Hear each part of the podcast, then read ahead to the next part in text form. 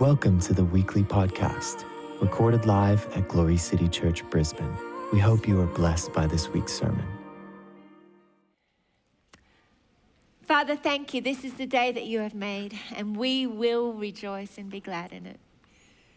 Lord, you are a life source. You're the way, the truth, and the life, and no man comes to the Father but by you. But God, you are our way. Lord, you are our light. And Father, I thank you, Lord. Give us eyes to, to see and ears to hear. Lord, I ask that you would enlighten the eyes of our understanding in the knowledge of you, God, that we would truly know you, to know the hope of our calling, the riches of your glorious inheritance in us, the saints, and the greatness of the power toward us who believe. In Jesus' name, everybody said, Amen. Amen. Hallelujah. Well, 2 Corinthians chapter 5, uh, verse 14 tells us that the love of God, for the love of God constrains us. The love of God constrains us. Some versions say the love of God compels us. But what it's telling us is that the revelation of the love that God has for us and the love that we have for Him actually is the thing that helps us to walk on the narrow path.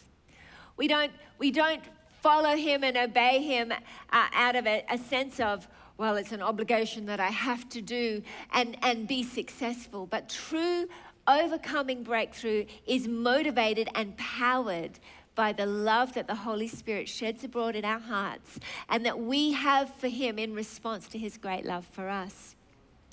I've been meditating this week on a beautiful chapter in John chapter 14. If you want to turn there with me. I love the book of John. Sometimes people say, if you could be any disciple, who would you be? I say, I'd be John. Rested his head on the breast of Jesus. And I mean, they all had a pretty hard time. But, but this one, he referred to himself continually through the Gospels as the disciple who Jesus loved. And I just think that is so magnificent. It wasn't that John was more loved than the others, but he had such a revelation that Jesus loved him. And I, my desire is to continually grow in this revelation of God's love for us. I want to read to you um, from verse 15. I'm looking in the Passion Translation today. And he says this loving me empowers you to obey my commands. I just stopped there when I read that. Loving me empowers you to obey my commands. And it's the truth, you know. We, as believers who've confessed our sins and knowing that He's faithful and just to forgive us and cleanse us from all unrighteousness, have invited Christ to be our Savior, our Redeemer we know that we are the righteous who live by faith. Hallelujah. We know we are forgiven, that He doesn't count His sins, our sins against us anymore. He knows that we know that um, if we fall, He doesn't cast us out and reject us, but He has forgiven us, and we are so grateful for His goodness. But you know, all the theology in the world, all the knowledge in the world will not empower you to walk a holy life. Knowledge puffs up, but love edifies. When we understand the love that God has for us, suddenly theology it becomes something that we don't just know intellectually, but becomes something that is incorporated into us and powered by love. Love is the generator. Love is the thing that gives us the power. When, when you're faced in a situation where there's temptation and you want to do the right thing, it's not your theology that will keep you, it's the love you have for Him that will. Now, I, we're all for good theology. We love the Word of God and we know the power and the importance of, um, of understanding the Word of God and feasting on it. But if all you ever do is read and you don't actually talk personally to the one who wrote the words, you run the risk of putting your hope in what you know rather than in who you know. God's looking for us to recognize it's the love of God that constrains us. It's the love of God that empowers us to obey what we read. Hallelujah. As you keep reading, it's beautiful. It says, And I will ask the Father, and he will give you another Savior, the Holy Spirit of truth, who will be to you a friend just like me, and he will never leave you. This is the Holy Spirit, the Comforter, the one who'll never leave us or forsake us. This week, I was um, as I was just talking to the Lord, I felt the Lord invite me and remind me. You might think this is a bit unusual, but you know, He, he speaks to us in ways that we can understand. And years ago, um, when I was just a new bride, uh, Tom had to have an operation, and I was distressed about it. It wasn't a big operation, but he had to have an operation, and I, I was, uh, you know, I dropped him off, and then I was sitting in the waiting room, and and I was feeling a little distressed. And I was like, oh, oh, I don't like my husband being in there without me, you know. And, oh. and um, I felt right at that moment, the Holy Spirit just prompted me. Um, and he reminded me of a story that I'd read about a little girl in the middle of a big crowd that just reached up to hold her father's hand. That children, when they're feeling a little bit nervous or a little bit insecure, they'll reach up instinctively and just hold their parent's hand. And I heard the Holy Spirit say to me right there in the waiting room, I'm here to hold your hand. And, uh, you know, I went on and I actually ended up writing a song about that um, years ago. But just this week, I heard the Holy Spirit say to me again, I'm here to hold your hand. I'm here to hold your hand. And I knew it was an invitation that was waiting for my response. Rather than just having it as a nice, oh, that's nice, yeah, okay, that's good, I know, ne- you'll never leave me, you'll never forsake me, you're with me. We can leave it at that level and go, yes, yes, that's nice, yes, great. I even heard that from God, I'm going to write it in my journal. Yes, He wants to hold my hand. Ah, oh, that's nice, God, you're lovely. Or I can actually respond to the invitation. And that means actually intentionally recognizing that my deep need calls out to His deep kindness, and that I have the capacity not to be deceived in, into living in this realm of, of cerebral acknowledgement, but actually spiritually engaging and holding on to the hand of the Holy Spirit, the Spirit of the Father the one who'll never leave us or forsake us, the one who actually wants to supernaturally, continuously strengthen us like an intravenous drip of superpower. We can hold on to his hand and never have to fear, never have to be afraid, never have to be anxious, never have to live outside of righteousness, peace, or joy. As I was thinking about this, I um, I you know the Lord just began to minister to me. And then on Friday night, we had a beautiful meeting. Who was here on Friday? Wow, it was outstanding. And, um, and then in, in worship, though, I was just engaging with God. And I'm so grateful for our worship teams and Pastor Aaron and the team, the way that they just make room for people to engage with God. Worship for me is not a warm up for the main event. It's actually our opportunity to engage with God in a corporate setting. And some of the most significant encounters I've had with the Lord have been in corporate settings, in corporate worship. And I, as I was um, worshiping, I was having a beautiful time with the Lord, worshiping Him. He was showing me some different visions. And it came time, about that time, that I was supposed to get up, and I felt the Lord invite me just to lie down. I looked at my watch, I went, okay, yes. and as I lay down in the worship and fixed my eyes on him, suddenly he took me into a vision. More visions. And I saw, uh, I, as I was just looking at him, I saw his face like a lion, really close in front of me. But I wasn't afraid. I could feel it was him. He was right there. The Bible says that he's the lion of the tribe of Judah. But as, as I was looking, all I could see him doing was breathing on my throat. And I thought, what, what are you doing? I don't understand. But I, I knew it was beautiful. It's lovely. But God, what's it mean? I'm always trying to interpret. What are you meaning, God? And I just saw him breathing on my, my throat, and I, I didn't really know what he was doing. And then I saw a, a series of other visions. I, I saw the Lord begin to put baskets in my hand full of fish, and the fish were just multiplying and multiplying and multiplying. And I began to intercede with him for souls and for the harvest. Hallelujah. Just as um, Jesus multiplied the fish, I believe it's a prophetic sign of the harvest. Hallelujah. As fish jumped into the boat with Peter, that uh, Jesus said, I'm going to make you fishers of men. And I just saw him um, inviting me to intercede with him. Uh, for the harvest, for souls, multiplied souls. And then I, I saw a vision of um, him taking me in, and I, I saw different things that he was going to do. And I came into a room where there were kings and presidents. I thought, that's lovely.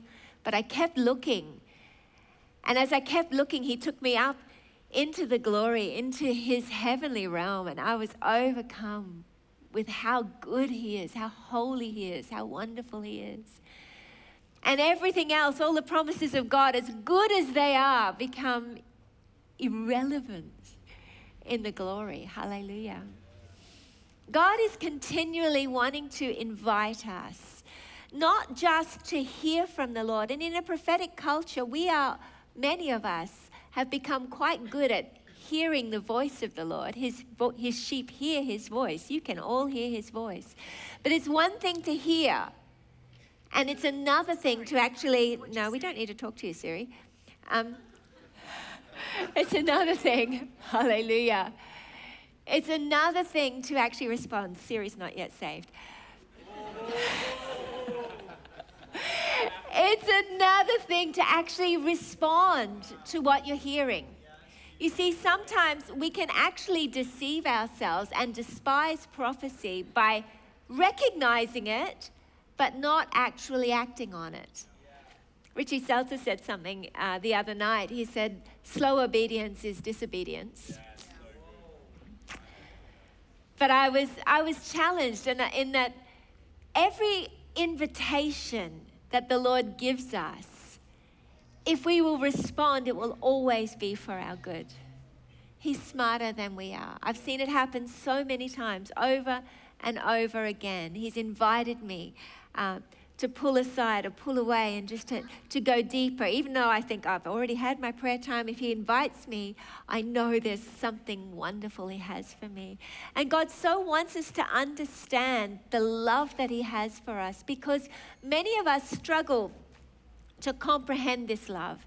It's why I pray the prayer in Ephesians chapter 3, 14 to 21, that we all together would know and comprehend the greatness of his great love for us. This have supernatural strength to be able to comprehend the height, the depth, the width, and the breadth, the love of Christ that passes knowledge, that we'd be rooted and grounded in it and continually filled to overflowing with it.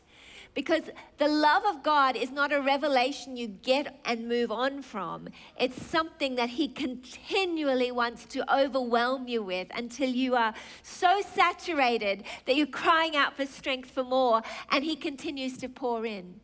To overflow means to continually receive. My daughter Emily um, last night shared a beautiful um, testimony about this that really moved my heart. And I just, I wanted to ask her, Emily, could I have a microphone? Um, I'm going to get Em, if you want to come on up. I wanted to share this with you because I really believe it'll, it'll bless you. Hallelujah. Yeah, give her a big hand as she comes.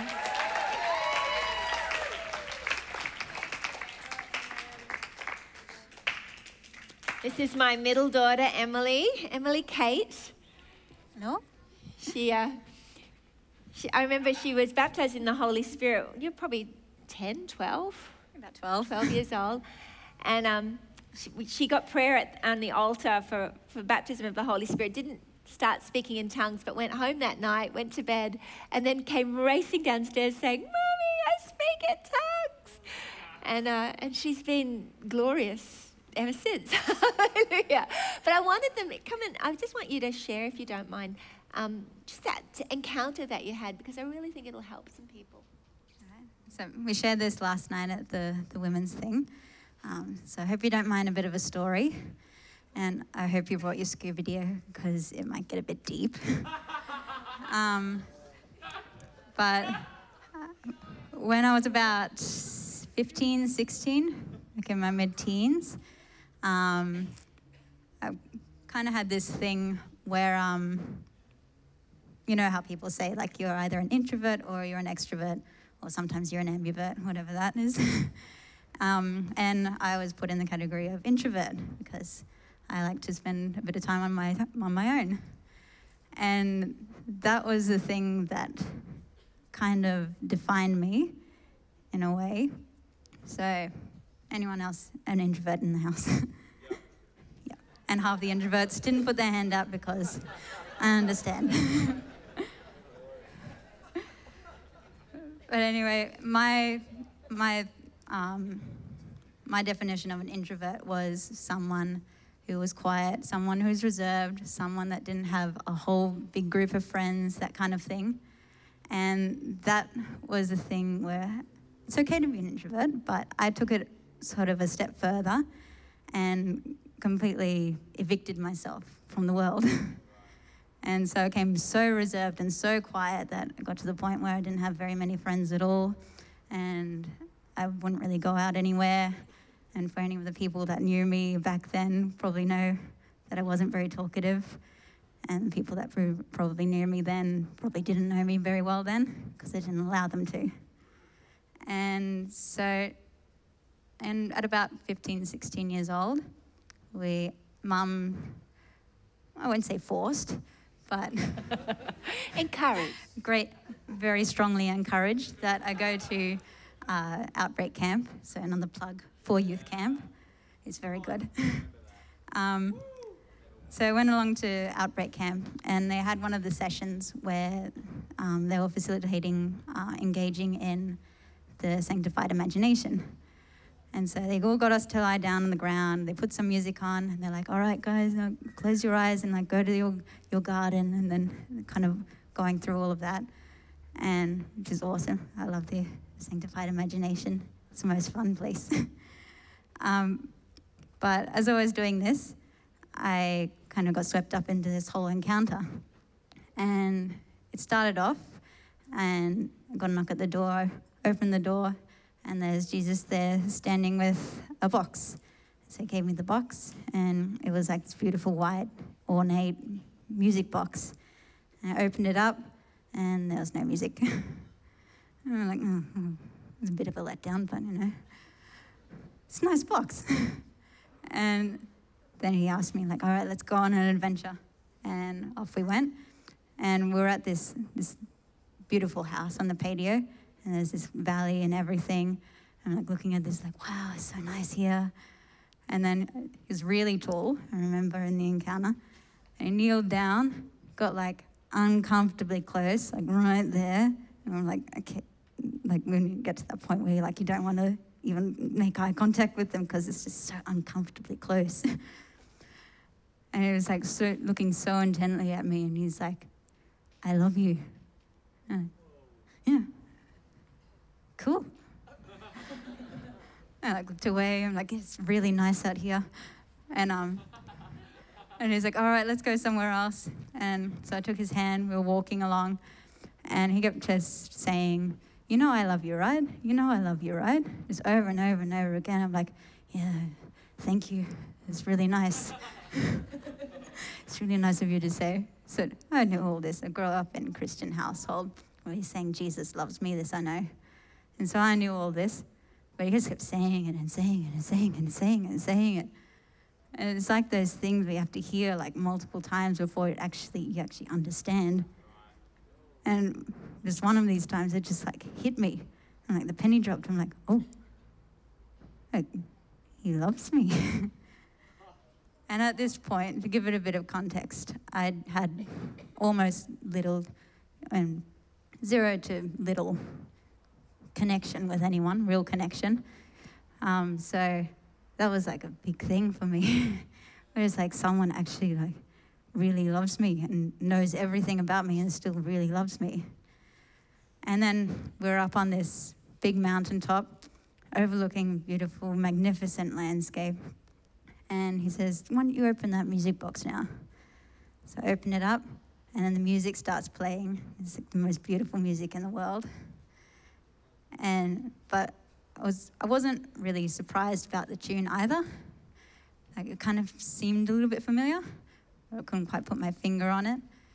I'm like, man, it's really nice. and I was crying at this point. Um, and he says, oh, thank you. I composed it myself. and I asked him, like, why couldn't I hear it before? Why do I hear it now and not before? And he says, you, well, you've always been able to hear it because it's a song of my heart for you. But until now, you didn't know what to listen for. And that was true because I knew God loved me, I knew everything about this, but I hadn't quite had that relationship and that understanding, the deep understanding, like that He actually loves me, that makes sense. And so from that point on, it wasn't like an instant, like I'm this and now I'm this. but it was like a, a, framework to be able to work up and like have all these other encounters where I could like build up and um, was able to build up my confidence and everything. So I'm like, I'm loved by God, so therefore like I can go out into the world and everything. So um, it came to the point where I didn't define myself quite as an introvert, where I needed to be hidden away from the world and pretty much disqualified myself from everything. and to the point where it pretty much robbed me of all the joys in life. and from that one encounter, that was like the, the launching pad where I could like really go into um, to enjoy life, to live a holy life and a whole life, which was really awesome. So good. So good, darling. Thank you. Isn't that beautiful? I love that in that God actually wants to speak to every single one of us so personally that it will shape us for the rest of our history. And, you know, sometimes, people get uptight or worried about, you know, encounters, but, you know, every encounter we have should be able to be backed up with the Word of God. And the truth is, um, Paul prays for everyone, all of the saints, that we would have supernatural power to be able to comprehend this love that is beyond our human comprehension. It's better than we feel like we deserve. It's more glorious than we can comprehend.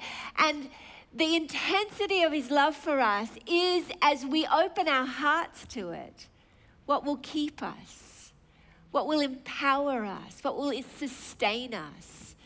You see, when you find him, you've got someone that no one can ever take from you. You have found a friend that is better than the most faithful person you know. You have found someone who will always love you and who will always be happy to see you, who will always be happy to hear your voice. And what it does is it allows you to, to recognize He is my safe place.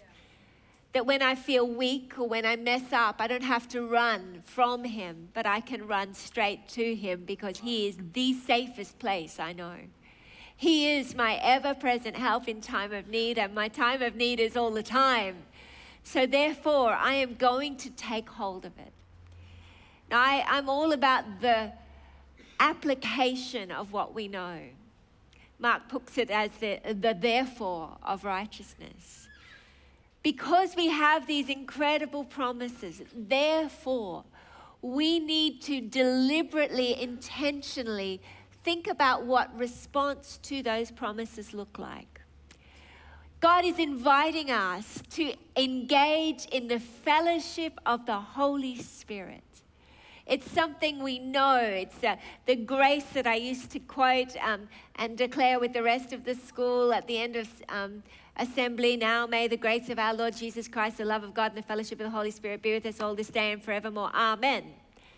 But it's more than just a recitation or an understanding of, yes, that's the nature of God. It's actually an invitation into relationship.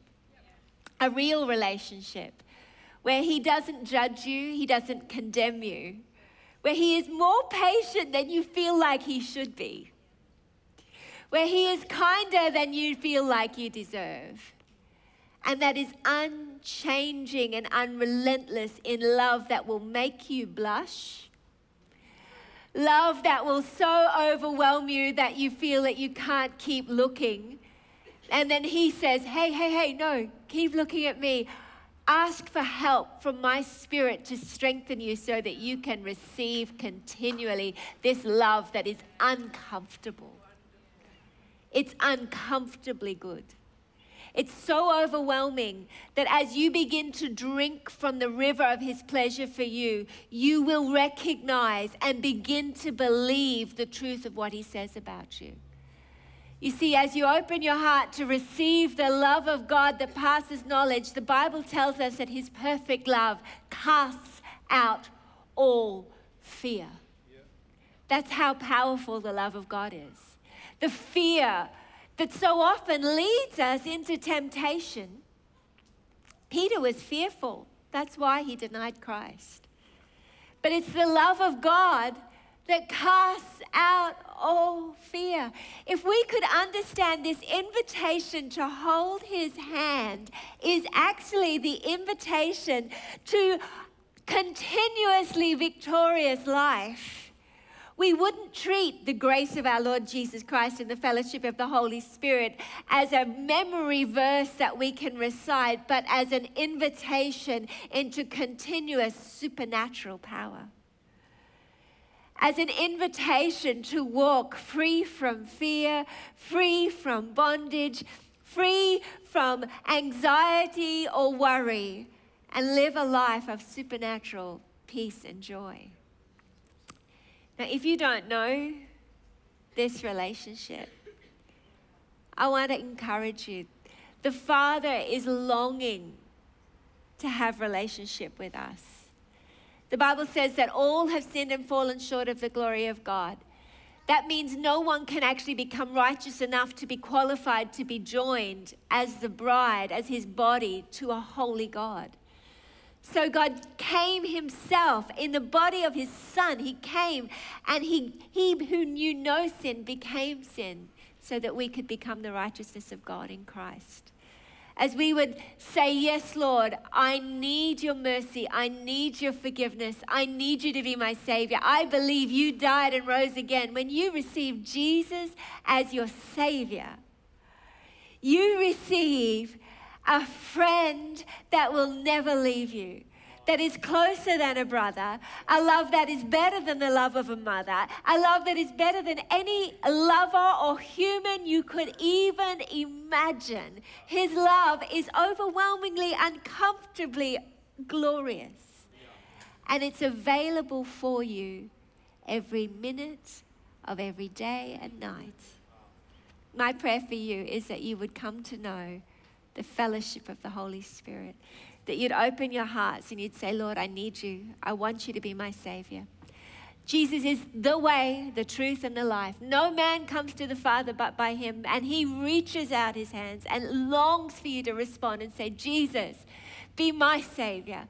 Be my Lord. I, I give you my sin. I give you my shame. I give you my crookedness. And I receive in exchange your life your new creation life to make me new on the inside. Thank you, Father, for your mercy. In Jesus' name, amen. Hallelujah. Wonderful Jesus. You know, Trevor shared tonight about the, the wedding. But I could feel the heart of God in that. And I so appreciated you sharing that. You see, He desires that none should perish.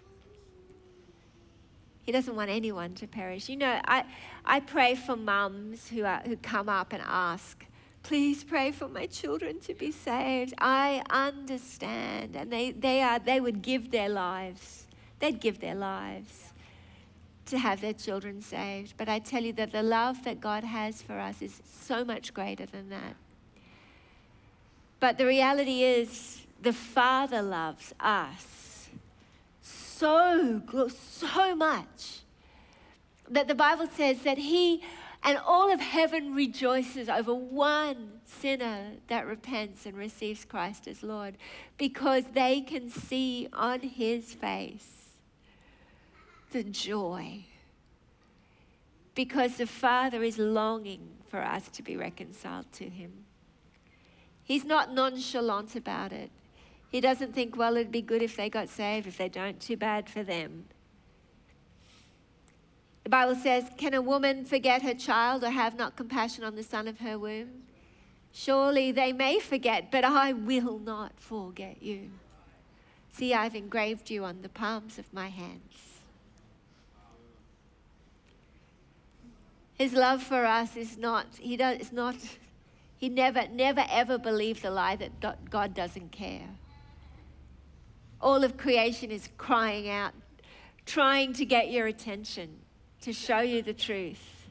When you look up at the sky and you see the stars and the moon, and when you see the sunset, when you hear the birds, know that it's not some cosmic accident, it's God who created a world for you to live in that you might recognize that all of this has been done because He loves you. But the Bible tells us too that we were created in His image, and that means we have a free will the ability to choose. He also says, Narrow is the way that leads to life, and few are those who find it. That's not his desire. But the truth is, unless we humble ourselves and receive the salvation of Jesus, we cannot be joined to him. It's a glorious divine exchange where we give him our sin, our shame, our crookedness, and we receive and invite Jesus to be our Lord and Savior and make us new on the inside. When we do that, he says, I will come and I will make my home in you. I just want to finish with this because it's, it's so good. Back in John 14. I, I struggle sometimes when I go to preach not to read the whole chapter because it's like, oh, but no, that's so good too, and that's so good too, and oh, it's all so good.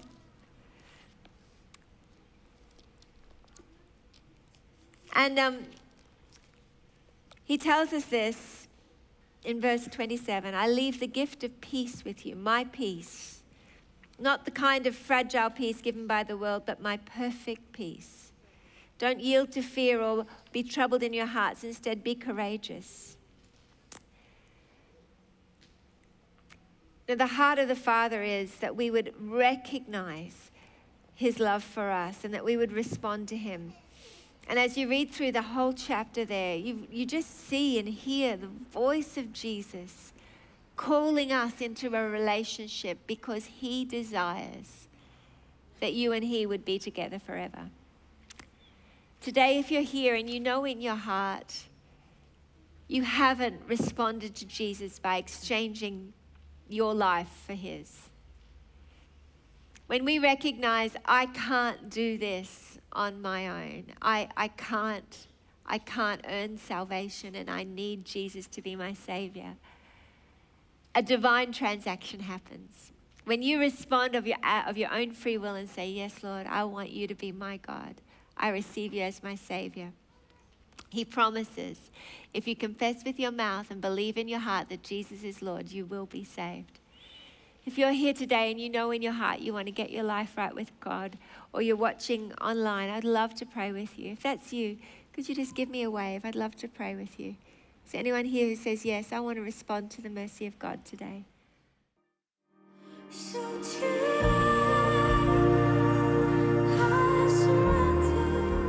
Thank you for joining us. If you would like to partner with us in spreading the gospel to the nations, you can do so via our website www.glorycitychurch.com.au. We would love to hear from you.